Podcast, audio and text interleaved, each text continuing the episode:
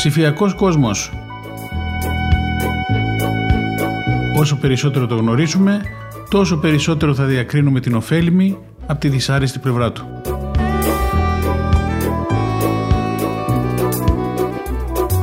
Με τον Νίκο Γκουράρο.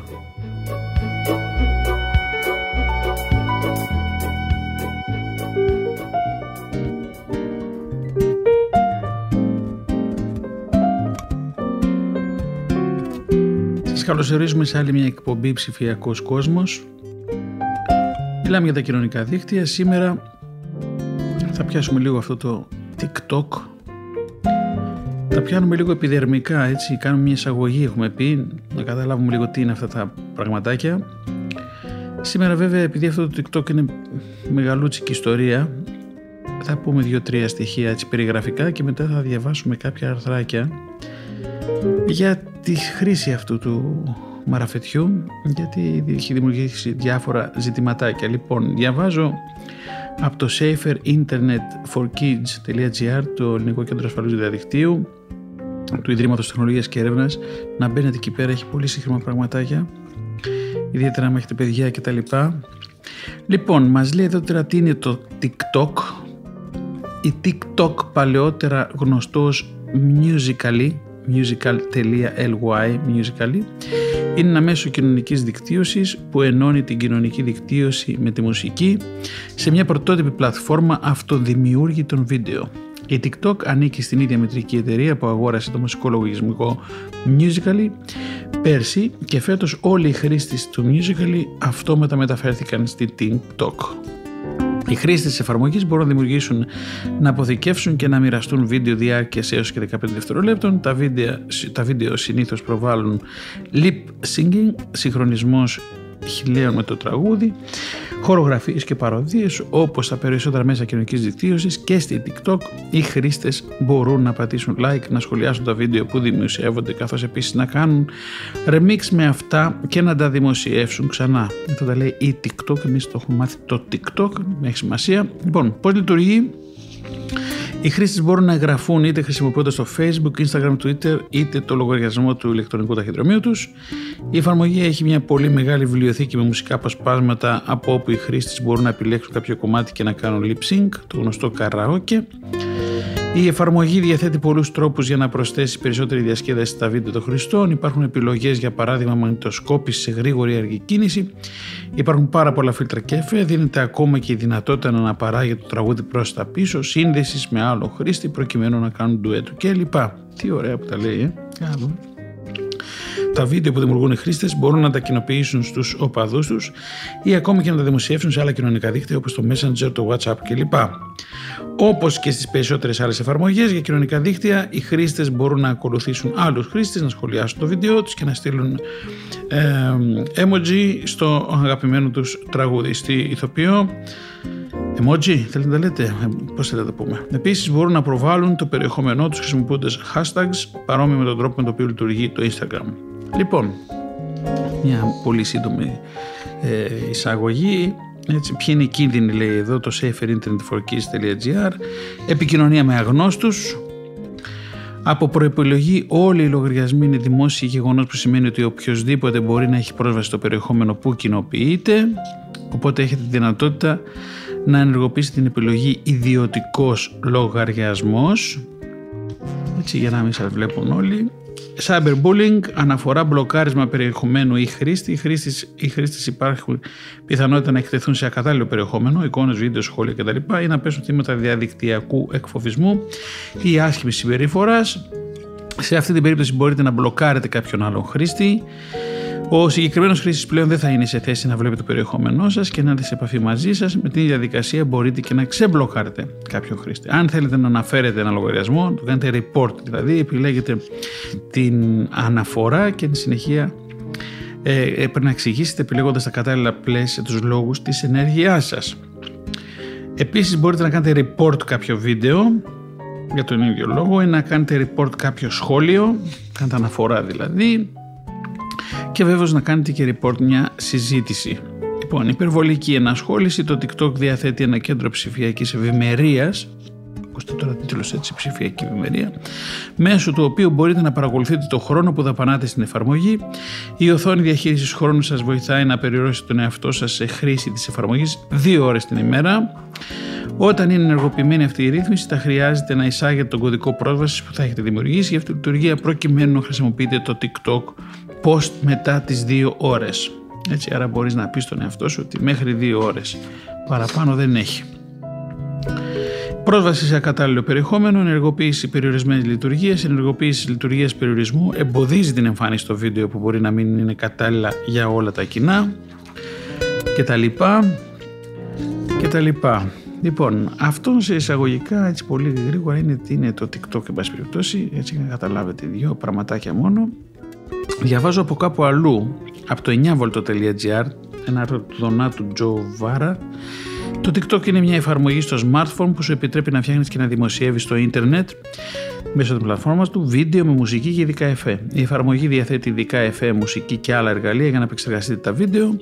Επιπλέον μπορεί κάποιος να σχολιάσει, να στείλει προσωπικό μήνυμα ή να διαμοιράσει ένα βίντεο σε άλλες πλατφόρμες σε άλλους χρήστες. Η πλειοψηφία των βίντεο είναι χορευτικά ή αστεία και αυτό το βοηθάει στο να γίνουν πιο εύκολα viral και να μοιραστούν σε ολόκληρο το ίντερνετ. Θεωρείται social media εφαρμογή, γι' αυτό είπαμε κοινωνικά δίκτυα πριν. Αυτό σημαίνει ότι υπάρχει αλληλεπίδραση με άλλους χρήστες και επικοινωνία. Είναι ιδιαίτερα δημοφιλής σε χρήστες κάτω των 16 ετών και ειδικά σε μικρά παιδιά. Εγώ και αλλή μονόμαστε, θα τα πούμε σε λιγάκι αυτά. Για να μπορέσει να κάνει εγγραφή κάποιος στο TikTok θα πρέπει απλά να είναι πάνω από 13 ετών και να διαθέτει ένα smartphone το TikTok χρησιμοποιεί τους όρους που χρησιμοποιούν όλα τα social media, όπω είναι το Facebook, το Pinterest, το Instagram κτλ. Τώρα δίθεν πρέπει να είναι πάνω από 13 ετών, έτσι. Λες ότι είσαι πάνω από 13 ετών και τελείω η υπόθεση. Υποτίθεται όμως ότι όσοι εγγράφονται και είναι από 13 έω 18 θα πρέπει να έχουν και την επιτήρηση στο γονιό τους, κάτι που τι περισσότερες φορές δεν ισχύει. Παρόλο τον ηλικιακό, ηλικιακό περιορισμό, παρατηρείται ότι στο TikTok ένα μεγάλο μερίδιο χρηστών είναι ηλικίες από 9 έω 12 ετών. Ενώ μπορείς να κάνει εγγραφή από 13 ετών και πάνω. Έτσι καταλάβαμε. Παρόλο που το TikTok έχει κάποια μορφή επιτήρησης και η πλατφόρμα είναι προσαρμοσμένη με τέτοιο τρόπο, έτσι ώστε να είναι φιλική για εφήβους ηλικίας 15-19, η χρήση του χωρίς επιτήρηση από παιδιά μικρότερης ηλικίας εγκυμονεί κινδύνους. Μάλιστα. Είναι το TikTok επικίνδυνο για παιδιά; Για να δούμε τι μας λέει το 9volt.gr. Τώρα είναι μια εισαγωγή, έτσι. Αυτό που λέμε πάλι. Όλα τα social media κρύβουν κινδύνους ειδικά για τα παιδιά όταν δεν υπάρχει επιτήρηση. Το TikTok φημίζεται ότι είναι το Instagram των παιδιών. Τα λέμε παιδιά, μιλάμε εδώ τώρα για μικρά παιδιά. Δυστυχώς. Η πλειοψηφία των βίντεο που κυκλοφορούν εκεί είναι αστεία, μιμήσει τραγουδιών και χορευτικών κινήσεων και οτιδήποτε κωμικό θα μπορούσε να κινήσει το ενδιαφέρον ενός χρήστη. Αυτό όμως το γνωρίζουν και οι παιδόφιλοι, προσέχτε, και δυστυχώς το TikTok είναι μια εφαρμογή που έχουν παρατηθεί πολλά κρούσματα σεξουαλικής παρενόχλησης σε παιδιά. Στέλνουν προσωπικά μηνύματα στα παιδιά χωρίς κανέναν ενδιασμό.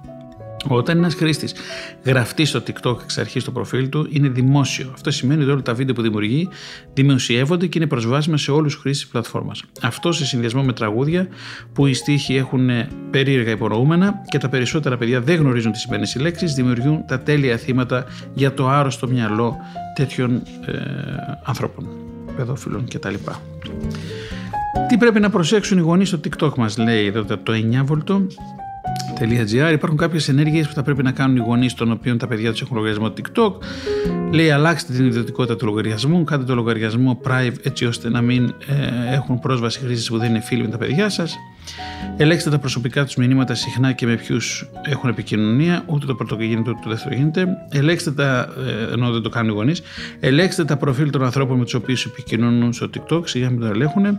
Να κάνουν φίλους μόνο αυτούς που έχουν γνωρίσει από κοντά και είναι ξαδέλφια φίλοι από το σχολείο ή το φροντιστήριο. Ναι, λες και αυτοί δεν έχουν άλλους φίλους που δεν τους ξέρουν και δεν τους βλέπουν οι δικοί μας τους φίλους των φίλων τους. Διαγράψτε, μπλοκάρετε ή αναφέρετε άτομα τα οποία είχαν απρεπή συμπεριφορά ή επικοινωνία με τα παιδιά σας. Ελέγξτε την επικοινωνία με παιδιά που γενικά το λεξιλόγιο τους ή η επικοινωνία τους δεν θυμίζει παιδιά αλλά κάποιο μεγαλύτερο. Όλα αυτά υποτίθεται θα γίνουν αν πάρετε το κινητό από το παιδί και σας αφήσει να δείτε τι κάνει με το TikTok. Το TikTok προσφέρει τη δυνατότητα σαν γονικό έλεγχο, parental control, ο γονέας να βάζει χρονικά όρια στη χρήση εφαρμογής από το παιδί, εκμεταλλευτείτε αυτή τη λειτουργία στο έπακρο κτλ. Πώς αντιλαμβάνονται το TikTok τα παιδιά, για να δούμε. Μας λέει το 9 Το μεγαλύτερο πρόβλημα που μπορεί να αντιμετωπίσει ένας γονέας με το παιδί του που είναι χρήστη στο TikTok είναι η δημοτικότητα. Τα παιδιά γνωρίζουν ότι με το TikTok και τα εργαλεία που διαθέτει μπορούν εύκολα να γίνουν δημοφιλείς δίχως να κάνουν κάτι εντυπωσιακό, μια βλακεία δηλαδή με ένα χαζό βιντεάκι και ξαφνικά είσαι διάσημος. Ένα καλό κλιπ τραγουδιού, ένα καλό αστείο ή πλάκα είναι αρκετά για να τους γίνει το βίντεο viral και, viral και να μαζέψουν χιλιάδες νέους ακόλουθους στο προφίλ τους. Το σημαντικότερο από όλα είναι να συνειδητοποιήσουν τα παιδιά ότι τέτοια μορφή δημοτικότητας είναι προσωρινή και θα τους βάλει σε μια αιμονική κατάσταση να δημιουργούν συνέχεια βίντεο για να κρατούν τους ακολούθους τους. Θα πρέπει να καταλάβουν ότι το TikTok είναι μια μορφή επικοινωνίας και αλληλεπίδρασης με τους φίλους τους δίχως ανταγωνισμούς για να περάσουν ευχάριστα την ώρα τους. Λοιπόν, αυτά είναι μια μικρή εισαγωγή για το τι είναι το TikTok κτλ.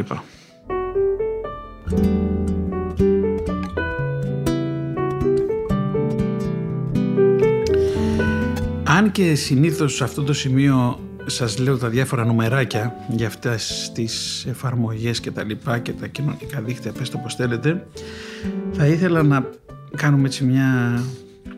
να παρακτραπούμε τώρα σήμερα έτσι λίγο και θα πάμε κατευθείαν να μιλήσουμε για κάποια... να δώσουμε κάποια tips, κάποια χρήσιμα πραγματάκια που μας λέει εδώ πέρα το Ινστιτούτο, το CSII, το Διεθνές Ινστιτούτο για τον Κυβέρνο για την κυβερνοασφάλεια του κ. Σφακιανάκη να μπαίνετε και σε αυτό το CSII και τα, να βλέπετε και τα βίντεο του κ. Σφακιανάκη που βάζει πολύ συχνά στο facebook γιατί θα προλάβετε από πολλά κακά πράγματα και το saverinternetforkids.gr και το CSII είναι πάρα πολύ σημαντικά site για να προσέχουμε ορισμένα πράγματα. Οι άνθρωποι είναι έμπειροι, έχουν ε, πάρα πολλές περιπτώσεις που ε, μελετούν και μπορούν να προλάβουν διάφορα πράγματα που συμβαίνουν. Λοιπόν, πριν σας πω τα νούμερα, πάμε να δούμε τα tips. Το TikTok είναι μια εφαρμογή που χρησιμοποιείται για να βλέπεις, να δημιουργήσεις και να μοιράζεις βίντεο. Τα πάμε αυτά. Δεν επιτρέπεται σε άτομα άνω των 13 ετών να δημιουργήσουν λογαριασμό. Προσέχτε. Προτείνουμε το όριο των 15 ετών καθώς υπάρχουν θέματα ιδιωτικότητας και κατάλληλου περιεχομένου.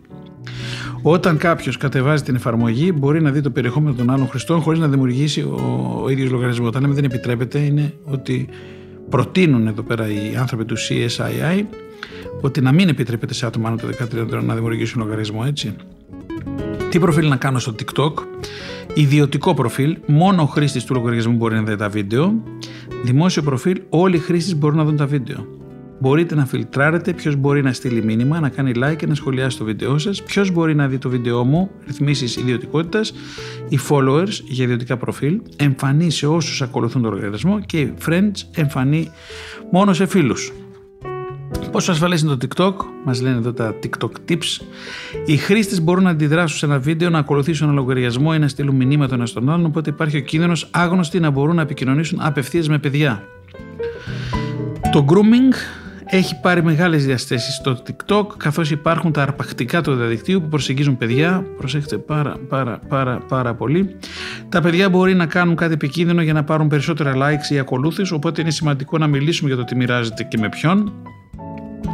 Υπάρχει ακατάλληλη γλώσσα και περιεχόμενο σε τραγούδια και βίντεο τα οποία δεν μπορούν να φιλτραριστούν.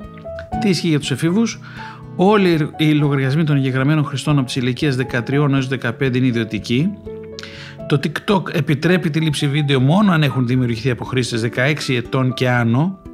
Υποτίθεται ότι έχεις δηλώσει ότι είσαι 16 ετών, αλλά μπορείς να είναι 9. Έτσι. Για τους χρήστες μεταξύ 16 και 17 ετών, η επιλογή για λήψη το βίντεο είναι απενεργοποιημένη, εκτός και αν ο χρήστη το επιτρέψει. Πάντοτε το επιτρέπει.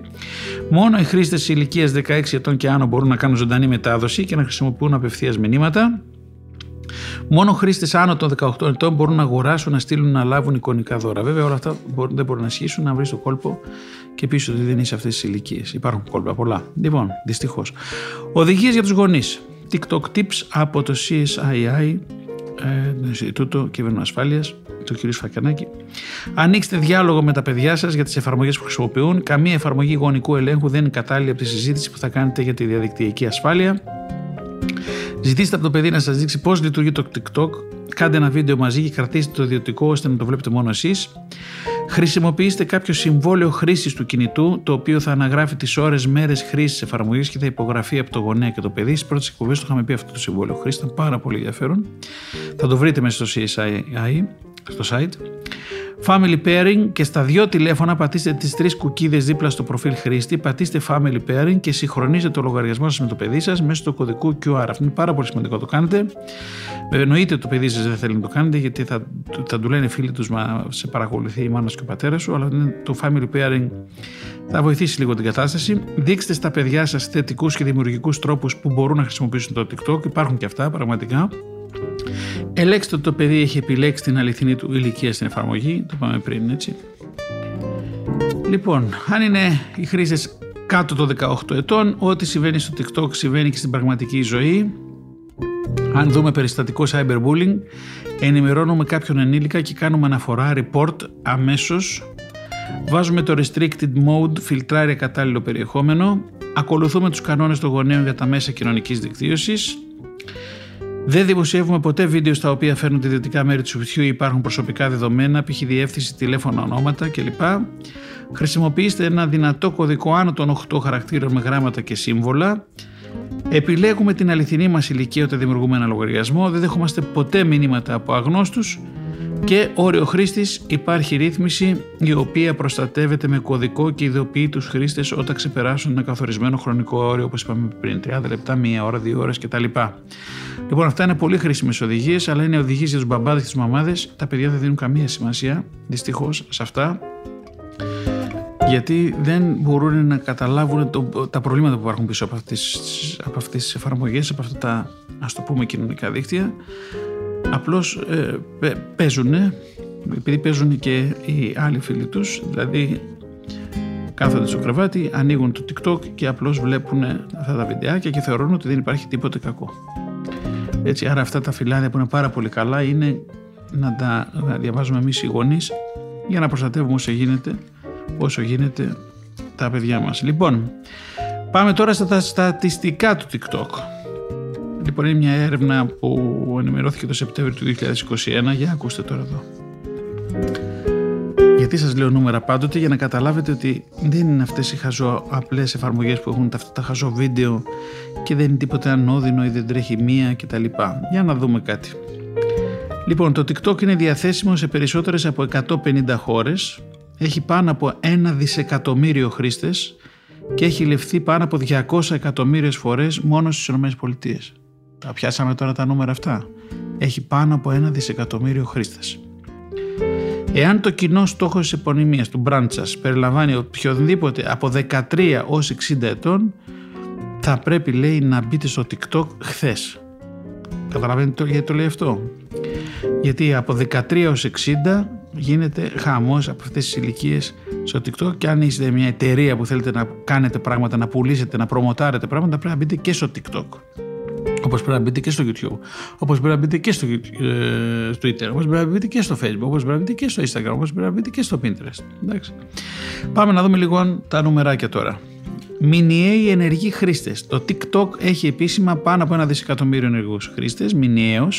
Τώρα για να καταλάβουμε τι σημαίνει αυτό, το Facebook έχει 2,9 δισεκατομμύρια, το YouTube έχει 2,2 δισεκατομμύρια, το Instagram έχει 1,4 δισεκατομμύρια, το TikTok είπαμε έχει 1 δισεκατομμύριο, το Snapchat 500 εκατομμύρια, το Pinterest 480 εκατομμύρια και το Twitter 397 εκατομμύρια. Για να καταλάβετε την, ε, τη σχέση όλων αυτών των πραγμάτων, ε, ιδιαίτερα ας το πούμε αν είστε επαγγελματίες και θέλετε να, να δείτε ε, πού πάει ο κόσμος. Λοιπόν, ε, τα downloads των εφαρμογών. Η εφαρμογή TikTok έχει γίνει download πάνω από 2,6 δισεκατομμύρια φορές παγκοσμίως. Όπως αναφέρθηκε από το Sensor Tower το Δεκέμβριο του 2020, ένα χρόνο πριν. 2,6 δισεκατομμύρια downloads. Τον Ιανουάριο του 2021, μόνο τον Ιανουάριο, είχε 62 εκατομμύρια downloads.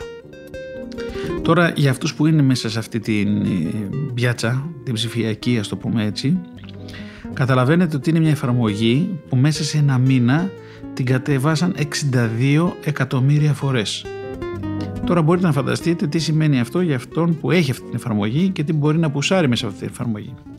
Το πρώτο τρίμηνο του 2020 η εφαρμογή είχε 315 εκατομμύρια λήψεις που είναι το καλύτερο τρίμηνο από οποιαδήποτε εφαρμογή.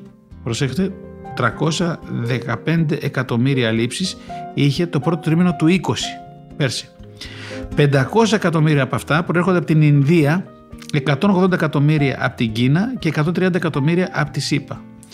Τον Ιούνιο του 20 το TikTok κατέβηκε 87 εκατομμύρια φορές παγκοσμίως, με 7,5 εκατομμύρια από αυτές να προέρχονται από τις Ηνωμένες Πολιτείες της Αμερικής.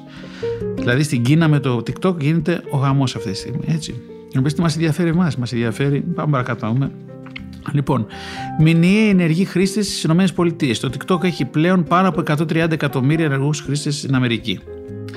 Μεταξύ των Ηνωμένων Πολιτειών της Αμερικής, άνω των, των ανθρώπων άνω των 18, το TikTok έφερε 22,2 εκατομμύρια μοναδικούς επισκέπτες από κινητές συσκευές τον Ιανουάριο. 23,2 εκατομμύρια το Φεβρουάριο και 28,8 εκατομμύρια τον Μάρτιο.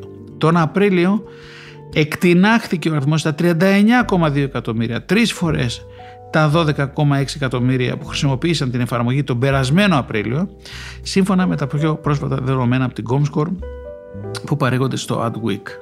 Έτσι, λοιπόν, το Comscore παρακολουθεί μόνο χρήστες πάνω των 18 ετών. Λοιπόν, το ποσοστό των χρηστών TikTok που εδρεύουν στην, ε, στις Ηνωμένες Πολιτείες Αμερικής κατά ηλικία 10 ως 19 είναι 32,5% από τα 100, πώς είπαμε, 30 εκατομμύρια.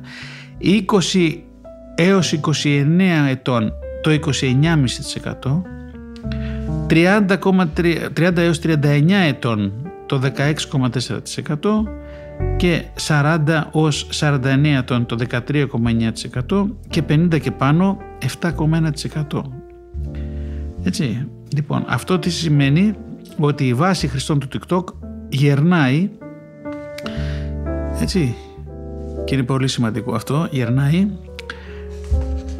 Πιο όμως σημαντικότερο τώρα λέω εγώ το ξαναδιαβάζω έτσι ότι το 32% είναι από 10 έως 19 εγώ πιστεύω ότι είναι και κάτω από 10 αλλά εν πάση περιπτώσει έτσι η πηγή αυτού του, του νούμερου είναι από το app, app. λοιπόν να δούμε τώρα τι γίνεται με τα λεπτά χρήσης οι χρήστες του TikTok λατρεύουν την εφαρμογή, το μου καταλάβει, περνούν κατά μέσο όρο, ακούστε εδώ τι γίνεται, 52 λεπτά την ημέρα στην πλατφόρμα.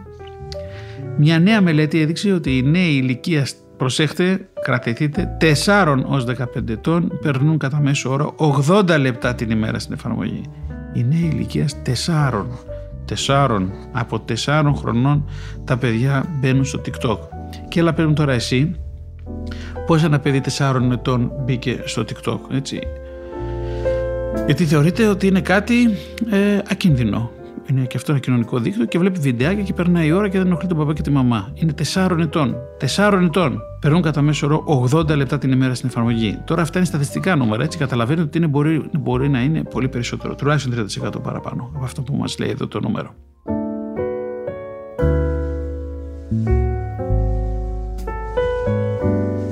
Λοιπόν, συνεχίζουμε τα νουμεράκια. Το νουμεράκια, νουμεράρες. Λοιπόν, ένας χρήστης ανοίγει την εφαρμογή TikTok 8 φορές την ημέρα.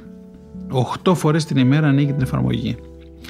Το 83% των χρηστών του TikTok έχουν δημοσιεύσει ένα βίντεο. Δηλαδή, στο 1 δισεκατομμύριο, δηλαδή 830 εκατομμύρια χρήστες έχουν δημοσιεύσει ένα βίντεο. Εντάξει. Λοιπόν, κοινό των Ηνωμένων Πολιτειών. Το TikTok έχει περίπου 80 εκατομμύρια μηνιαίους ενεργούς χρήστες στις ΗΠΑ. Το 60% είναι γυναίκες, το 40% είναι άνδρες, το 60% είναι μεταξύ 16 και 24 ετών, το 26% είναι μεταξύ 25 και 44 ετών, το 80% είναι μεταξύ 16 και 34 ετών. Αυτά τα δεδομένα προέρχονται απευθείας από το TikTok. Πάμε τώρα στην Generation Z, 9 έως 24 ετών. Το 60% των χρηστών του TikTok είναι Genzers. Οι Genzers, η Generation Z, είναι αυτοί που φτιάχνουν το trend, έτσι, τις τάσεις. Το επόμενο έτος 74 εκατομμύρια άνθρωποι στις ΗΠΑ θα είναι μέρος του Gen Z, γεγονός που θα τις κάνει τη μεγαλύτερη γενιά από όλες. Βλέπετε τι ενδιαφέρον νούμερο είναι αυτό και το γράφουν εδώ αυτοί οι τύποι. Έτσι, υπολογίζουν του χρόνου στην Αμερική οι Gen Z πόσοι θα είναι έτσι, και πάνε και εκεί και χτίζουν οι στρατηγικές. Πιάσαμε; Λοιπόν, έσοδα. Το TikTok εκτιμάται ότι ε, αντλεί έσοδα 500 εκατομμύριων δολαρίων μόνο στην Αμερική. Μόνο στην Αμερική, που μόνο στην Αμερική είπαμε πόσο έχει 130 εκατομμύρια από τα ένα δις. Βάλτε τώρα εδώ απλή μέθοδο των τριών να δείτε πόσα λεφτά βγάζει. Μόνο στην Αμερική 500 εκατομμύρια. Εντάξει. Το TikTok είναι πλέον διαθέσιμο σε 154 χώρες παγκοσμίως και 75 διαφορετικές γλώσσες. Ε, έχουμε και τον ανταγωνιστή του, έτσι, λέει εδώ πέρα την αυτοκρατορία του Facebook, το Lasso, είναι ο κλόνος του TikTok, το Facebook Lasso, έχει 250.000 λήψεις στην Αμερική από τον περασμένο Νοέμβριο, το TikTok έχει 41 εκατομμύρια σε αυτό το χρονικό πλαίσιο. Δηλαδή το Lasso είχε 250.000 λήψεις εκείνη την περίοδο και την ίδια περίοδο το TikTok είχε 41 εκατομμύρια λήψεις. Βέβαια αυτό δεν, εντάξει, δεν αλλάζει και τίποτα γιατί αυτό μπορεί να ξαφνικά να αλλάξει το νούμερο αλλά υπάρχει μεγάλη διαφορά, δηλαδή το TikTok προπορεύεται. Λοιπόν, ακούστε και το άλλο τρελό τώρα. 500 δολάρια πληρώνει η TikTok σε επηρεαστές, influencers, για να εγγραφούν στην εφαρμογή και να αρχίσουν να δημιουργούν περιεχόμενο. Έτσι. 500 ευρώ, δηλαδή αν αυτός βρει ότι είσαι influencer, με οποιονδήποτε τρόπο, μετράει νούμερα, σε παρακολουθεί, κοιτάζει τι κάνεις κτλ. Αν εγγραφεί στην εφαρμογή, σου δίνουν ένα πεντακοσαρικάκι. Λειτουργεί αυτό, λειτουργεί super και η πλατφόρμα λέει μεγαλώνεις σαν τρελή. Βλέπετε, με ένα πεντακοσαρικάκι αυτοί μεγαλώνουν τα νούμερά τους. Σύμφωνα με το Sensor Tower, το TikTok είναι η δεύτερη εφαρμογή, το δεύτερο application με τις περισσότερες λήψεις στην Αμερική το Νοέμβριο με 4 εκατομμύρια downloads. Εντάξει. Η επόμενη ήταν η Disney Plus. Δηλαδή, το Disney είναι πρώτο, έτσι, και μετά είναι το TikTok. Καταλαβαίνετε τη διαφορά; Η Disney τι περιεχόμενο έχει και το TikTok τι περιεχόμενο έχει. Παρ' όλα αυτά, ότι μετά τη Disney είναι το TikTok. Με όλα, αυτό το βίντεο, με όλα αυτά τα βίντεο που είναι σαβούρα, έτσι. Συγγνώμη που το λέω. Έχει και καλά βίντεο, κάποια, αλλά το, το, το μεγάλο ποσοστό είναι σαβούρα. Σύμφωνα με το TechCrunch, Απτόπια, τα έσοδα του TikTok στο τέταρτο τρίμηνο του 19 του 19, προσέξτε, αυξήθηκαν πάνω από 300% από την ίδια περίοδο του προηγούμενου έτους. Λοιπόν, ο Ντουγίν, που είναι το γνωστό TikTok στην υπηρετική κοινά, έτσι το λέμε, μόλις έφτασε 400 εκατομμύρια ενεργούς χρήστες καθημερινά. 400 εκατομμύρια καθημερινοί χρήστες. Προσέξτε, τα νούμερα που λένε είναι πάρα πολύ σημαντικά. Άλλο το να έχεις 400 εκατομμύρια ενεργούς χρήστες καθημερινά και άλλο να έχεις 400 εκατομμύρια χρήστες, παράδειγμα, το μήνα. Το να έχεις 400 εκατομμύρια χρήστες καθημερινά είναι πάρα πολύ μεγάλο νούμερο. Έτσι, το 400 εκατομμύρια χρήστες το μήνα σημαίνει ότι κάποιος μπορεί να μπει και τρεις φορές όλο το μήνα. Έτσι. Άρα, δηλαδή περάσανε 400 εκατομμύρια φορές από το TikTok έτσι, κάποιοι άνθρωποι. Εδώ είναι 400 εκατομμύρια ενεργοί χρήστες την ημέρα. Την ημέρα. Και ε, αυτό είναι το πιο φοβερό τώρα που βλέπουμε εδώ πέρα είναι ότι οι πιο ενεργοί δημιουργοί χορευτικών βίντεο αυτοί δηλαδή που σηκώνουν τα βιντεάκια τα χορευτικά στο TikTok της Κίνας είναι πάνω από 60 χρονών. Το καταλαβαίνετε τώρα τι γίνεται σε αυτή τη χώρα. Έτσι, δεν ξέρω το γιατί, αυτό θα πιάσουν κοινωνιολόγοι, ψυχολόγοι. Θα τα δούμε αυτά σε άλλες εκπομπές. Είπαμε τώρα, τα κοιτάζουμε επιδερμικά. Θα, θα κάνουμε πιο αναλυτικές για όλα αυτά, εκπομπές για όλα αυτά τα πράγματα. Γιατί όταν άνθρωπος είναι πάνω από 60 ετών και ουσιαστικά ασχολείται με το να σηκώνει χορευτικά βίντεο στο TikTok, ε, κάτι, κάτι συμβαίνει εκεί πέρα, έτσι. Λοιπόν, θα τα, πιστεύω θα τα μελετήσουμε αυτά. Ένα κορυφαίο τραγούδι αυτού του trend είναι ένα κορυφαίο τραγούδι της μόδας, προσέχτε, και στο Spotify. Δηλαδή, να το ξαναπούμε, ότι όταν όσο είναι, έχει επιρροή έχει ένα trend, ένα τραγούδι στο TikTok που είναι ένα κοινωνικό δίκτυο που έχει χίλια τέτοια πραγματάκια μέσα και ένα καλό τραγούδι είναι αντίστοιχα όπως είναι και στο Spotify που είναι μόνο τραγούδια. Δηλαδή καταλαβαίνει τι δύναμη έχει αυτό το μαραφέτη. Έτσι. Στο Spotify ξέρεις πρέπει να ακούς καλή μουσική που σου αρέσει. Έτσι. Όταν σηκώσει το TikTok ένα τραγούδι θα γίνει τόσο μεγάλο, διάσημο όσο και να το σήκωνες και στο Spotify που είναι μόνο για τραγούδια. Λοιπόν, το TikTok Creator Marketplace έτσι, είναι μια πλατφόρμα που διευθύνεται από το TikTok και φιλοξενεί χιλιάδες προφίλ δημιουργών TikTok. Τα brands μπορούν, οι εταιρείες δηλαδή έτσι, οι επωνυμίες, να αναζητήσουν στην αγορά δημιουργούς τον οποίον το κοινό ταιριάζει καλύτερα στην αγορά στόχο της καμπάνιας τους. Χρειάζεστε πρόσβαση, την έχουμε, σου λέει το TikTok. Άλλο πράγμα και αυτό πολύ σημαντικό, έτσι. Τα brands πηγαίνουν και ψάχνουν μέσα εκεί στο TikTok, βρίσκουν αυτούς τους creators, εμένα και σένα δηλαδή που κάνουμε αυτά τα βίντεο και ελέγχουν, ε, ψάχνουν να μελετούν και προσπαθούν να αναζητήσουν δημιουργούς των οποίων το κοινό ταιριάζει καλύτερα στο δικό τους στην αγορά, στην αγορά τους για να πουλήσουν τα προϊόντα τους έτσι. Και εδώ έρχονται οι influencers πάλι και τα λοιπά. Όπως γίνεται και, στο, και στα υπόλοιπα κοινωνικά δίκτυα. Το TikTok είχε 104 εκατομμύρια λήψεις ε, μόλις τον Αύγουστο του 2021 αύξηση 46% από την περσινή περίοδο. 46% ανεβαίνει full το πράγμα έτσι λοιπόν engagement το engagement στο ψηφιακό κόσμο τι είναι αφοσίωση, δέσμευση, αλλά το λένε, αφοσίωση, θα το πούμε εμείς, πόσο αφοσιωμένος είσαι, πόσο πιστός είσαι στο εργαλείο αυτό. Λένε εδώ ότι είναι δύσκολο να το ποσοτικοποιήσουμε, αλλά το engagement στο TikTok είναι απίστευτο.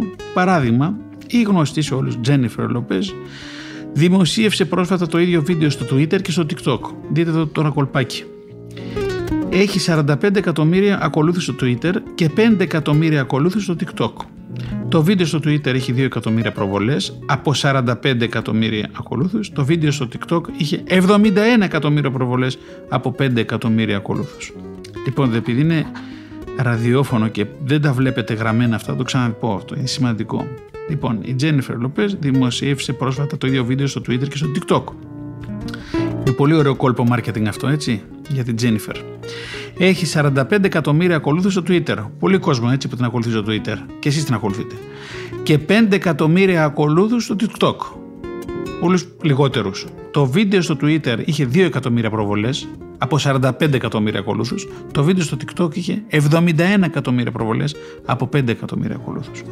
Πάρα πολύ σημαντική διαφορά. Έτσι. Γι' αυτό λέει ότι αν θέλετε ε, να κάνετε ό,τι κάνει η Jennifer λέει Λοπές. Ξεκινήστε λέει το TikTok τώρα. Λοιπόν προσέχετε τώρα κάτι άλλο. Πρόσφατα ξεκίνησαν νυχτερινά προγράμματα. Έτσι, νυχτερινά προγράμματα τα οποία εκπαιδεύουν προσέχετε την Generation Z να συντονιστεί σε συγκεκριμένες ώρες σε ένα ραντεβού τηλεοπτικής προβολής προηγούμενων ημερών. Εντάξει, καταλαβαίνετε Άντε μετά σου λέει ο άλλος ότι ο νέος ή αυτός. Βέβαια εδώ έχουμε και τους 60 του Κινέζους, 70 που μπαίνουν εκεί μέσα, ότι θα πάνε να δει τηλεόραση με όλα αυτά που έχει εδώ πέρα. Έτσι. Τον έχουν μαντρώσει και τον κάνουν ό,τι θέλουν. Η, το engagement, αυτή η αφοσίωση, έχει αυξηθεί δραματικά τους τελευταίους μήνες. Οι New York Times αναφέρουν ότι η χρήση του TikTok έχει εκτοξευθεί από τότε που ξεκίνησε ο κορονοϊός.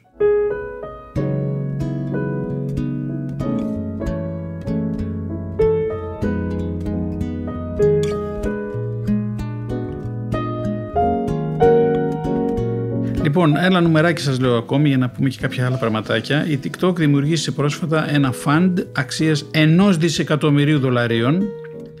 Για ποιο λόγο, για να τα επενδύσει, να τα βάλει αυτά τα λεφτά στους creators, στους αυτούς που φτιάχνουν αυτά τα βιντεάκια, για να εδραιώσει περισσότερο τη σχέση τους με τους influencers. Δηλαδή αν είστε influencers, ετοιμαστείτε να οικονομήσετε από το TikTok που έχουν βάλει ένα δις για να σας μπήσουν. Λοιπόν, συνεχίζω τώρα εδώ από, τον, από το CSII ένα ενδιαφέρον ε, άνθρωπο και στο blog ε, του Ινστιτούτου του Κυβερνοασφάλειας του κ. Φακιανάκη το έχει γράψει η κυρία Αγγελική Βουρλωτάκη θέλω να, να, να, ακούσουμε κάποια πράγματα να σας διαβάσω κάτι εδώ που είναι ενδιαφέρον.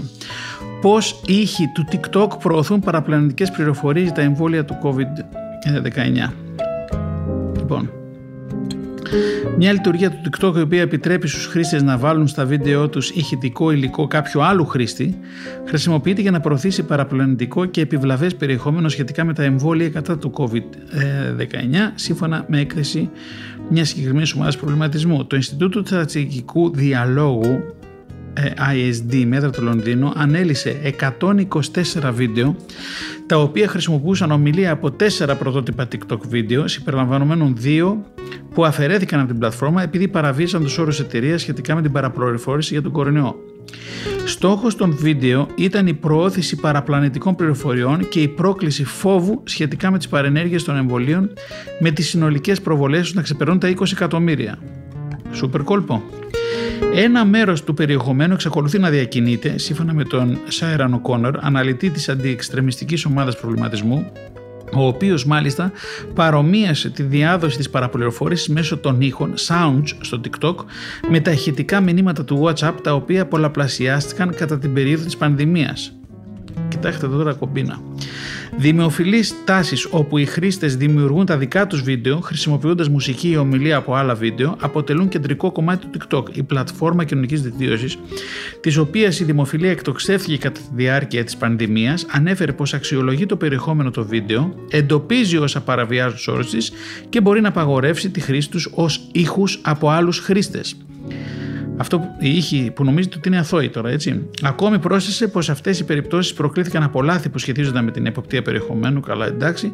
Επίσης, ανέφερε πως μέσω της εφαρμογής υπάρχει δυνατότητα να γίνει αναφορά σε όσους ήχους παραβιάζουν τους όρους χρήσης. Ακούστε το τώρα. Ηχητικό περιεχόμενο από το βίντεο ενός χρήστη, ο οποίος υπονόησε πως η γρήγορη ανάπτυξη εμβολίων κατά του COVID-19 τα καθιστά μη ασφαλή και προέβη σε παραπλανητικές συγκρίσεις με άλλες ασθένειες έχει χρησιμοποιηθεί σε περισσότερο από 4.500 βίντεο σύμφωνα με το ISD. Δηλαδή πήγε αυτός ο τύπος, είπε αυτά που είπε και αυτό το ηχητικό, το κομματάκι το πήραν άλλα 4.500 βίντεο. Η πλατφόρμα αναφέρει ότι είχε περιορίσει τη διακίνηση των βίντεο που χρησιμοποιούσαν το συγκεκριμένο ήχο, χωρίς ωστόσο να τον αφαιρέσει εξ ολοκλήρου, διότι θεωρήθηκε δυνητικά παραπλανητικός. Δεν τον αφαιρέσει εξ ολοκλήρου γιατί είναι δυνητικά παραπλανητικός. Παρ' όλα αυτά, τα top 25 TikTok βίντεο με αυτόν τον ήχο μετράνε πάνω από 16 εκατομμύρια προβολές. Δηλαδή 16 εκατομμύρια προβολές έχουν μέσα αυτό το ηχητικό που μιλάει για τη γρήγορη ανάπτυξη εμβολίων και τα λοιπά και κατά ότι τα καθιστά μη ασφαλή και τα λοιπά. 16 εκατομμύρια προβολές. Σύμφωνα με το ISD, πολλοί από τους χρήστες που χρησιμοποιούσαν το συγκεκριμένο ήχο στο βίντεο τους έδειχναν να υποστηρίζουν τις απόψεις που εκφράστηκαν στο πρωτότυπο βίντεο. Το TikTok, αφού αξιολόγησε τα ευρήματα της έκθεσης, δήλωσε πως κατέβασε κάποια από τα βίντεο που χρησιμοποιούσαν τον ήχο ενώ επίσης σταμάτησε να τον εμφανίζει στα πρώτα αποτελέσματα των αναζητήσεων προκειμένου να καταστεί πιο δύσκολη η έβρεσή του από άλλους χρήστες. Επίσης, αφαίρεσε τους τρεις άλλους ήχους που ταυτοποιήθηκαν στην έκθεση ως παραπληνητικοί. Πασχίζουμε να προωθήσουμε μια αυθεντική TikTok εμπειρία περιορίζοντας τη διασπορά παραπλανητικού περιεχομένου συμπεριλαμβανομένου ηχητικού υλικού και προωθώντας ταυτόχρονα επίσημες πληροφορίες σχετικά με τον κορονοϊό και τα εμβόλια, δήλωσε εκπρόσωπος της πλατφόρμας.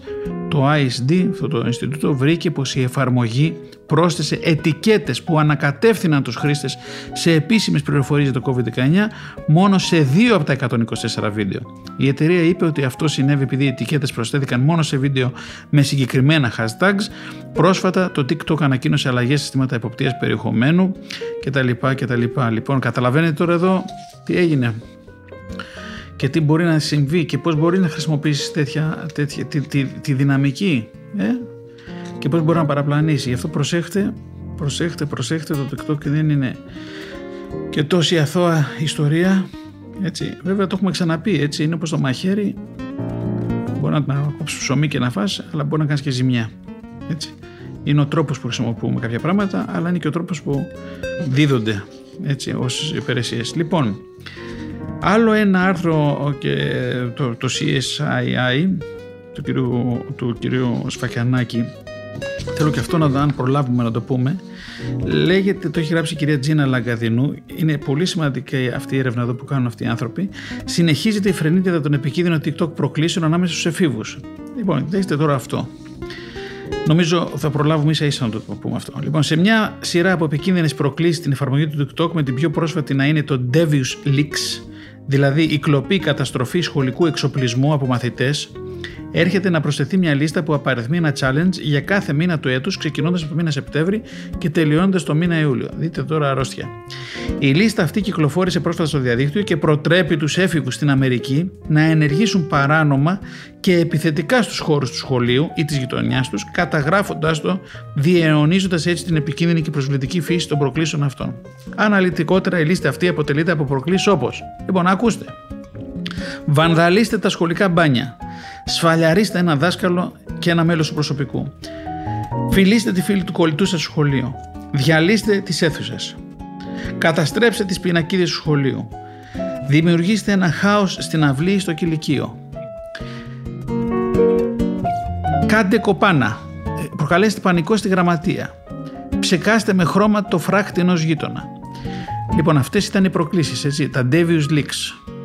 Λοιπόν, για το μήνα Οκτώβριο φαίνεται πως οι εκπαιδευτικοί και αστυνομικές αρχές που έχουν ενημερωθεί για τη συγκεκριμένη λίστα έχουν θορυβηθεί και βρίσκονται σε επιφυλακή σε πολιτείες της Αμερικής, καθώς η συγκεκριμένη TikTok πρόκληση εμπεριέχει βία απέναντι σε ενήλικες προερχόμενοι από επικοινωνόμενοι από εφήβους. Ο πιο πιθανός λόγος για την ιδιαίτερη γρήγορη εξάπλωση αυτών των επιθετικών προκλήσεων έγκυται στην επιθυμία απόκτησης φήμης ανάμεσα στους συνομιλίκους. να γίνεις δηλαδή άσημος και τους προτρέπεις να κάνουν αυτά, αυτά κάνουν και σου λένε μπράβο, ρε μεγάλε, τα έκανα. Απ' την άλλη πλευρά, η εφαρμογή έχει ενημερωθεί για τη συγκεκριμένη λίστα και όπως υποστηρίζει, έχει λάβει όλα τα απαραίτητα μέτρα για την αποτροπή της διασποράς τέτοιου περιεχομένου και αναλόγων hashtags. Ωστόσο, ισχυρίζεται ότι η λίστα δεν διαδόθηκε μέσω της πλατφόρμας της εταιρείας, αλλά μέσω άλλων διαδικτυακών δομών και πως μέχρι στιγμής διανύονται στο μήνα Οκτώβρη δεν έχουν σημειωθεί περιστατικά ή υλικό από την πρόκληση ονόματι Σφαλιαρίστε ένα δάσκαλο ή ένα μέλος του προσωπικού. Λοιπόν, το πιο γνωστό παράδειγμα επιβλαβού συμπεριφοράς μας λέει εδώ η Τζίνα Ιλαγκαδινού από το CSII μέσω αυτού της ιστορίας του TikTok έχει παρατηρηθεί μέσω του TikTok Challenges, γνωστό σε όλους μας, στα οποία συμμετέχουν κυρίως οι έφηβοι χρήστες. Η εφαρμογή φαίνεται ότι προσφέρει ένα βήμα στους ανήλικους και δημιουργεί μια αίσθηση κοινότητας μέσω της οποίας επιτελείται έντονη ανταλλαγή ιδεών και επιθυμίας συμμετοχής. Δείτε εδώ τώρα. Η πρόκληση ξεκινά με ένα χρήστη ή μια ομάδα από χρήστες που παρακινούν τους υπόλοιπους να συμμετάσχουν. Το είπαμε πριν, πήγε ρίξει φαλιάρε. Όσο πιο παράτολμη η πρόκληση, τόσο περισσότερο φιβικό κοινό θα γοητεύσει. Οι προκλήσεις φαίνονται πως αποτελούν έναν τρόπο για να κερδίσει ο έφηβος φήμη και δόξα ανάμεσα στους συνομιλίκους του, αλλά και αποδοχή από τους ξένους για αυτόν χρήση εφαρμογής. Η επικρότηση τέτοιων δράσεων και μια μεγάλη συλλογή likes και σχολείων ανεβάζει την αυτοπεποίθησή του και κατ' επέταξη το κοινωνικό διαδικτυακό του στάτους. Αυτά για σήμερα λοιπόν, πέντε πράγματα για το TikTok μελετήσαμε. Ευχαριστούμε τη Λίνα Φονταρά, την ηχολήπτριά μας που μας μαθαίνει ραδιόφωνο, τρομαρά μας, τρομαρά μου δηλαδή. Θα τα πούμε σε μια εβδομάδα. Χαίρετε.